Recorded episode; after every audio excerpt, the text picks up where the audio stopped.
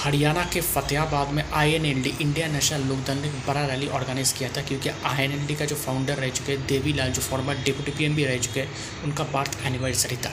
तो इस रैली में एंटी बीजेपी सारे एंटी बीजेपी पार्टीज़ को इन्वाइट किया गया था विपक्ष की एकता एक, एक खाने के लिए।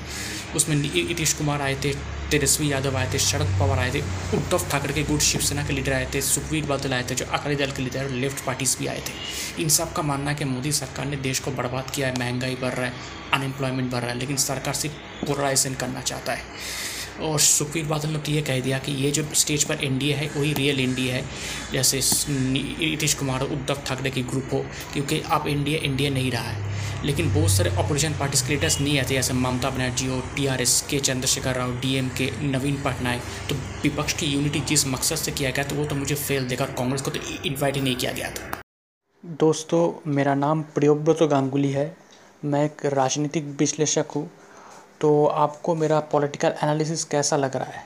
अगर आप मुझे, मेरे एनालिसिस के बारे में या मुझे कोई का कमेंट करना चाहते, कोई मैसेज सेंड करना चाहते तो आप मुझे ईमेल कर सकते हैं। मेरा ईमेल आईडी आप देखना, मेरे प्रोफ़ाइल पर है Mishti man nine at the rate of Gmail dot com Mishti man M I S T I M double A N nine at the rate of Gmail dot com शुक्रिया।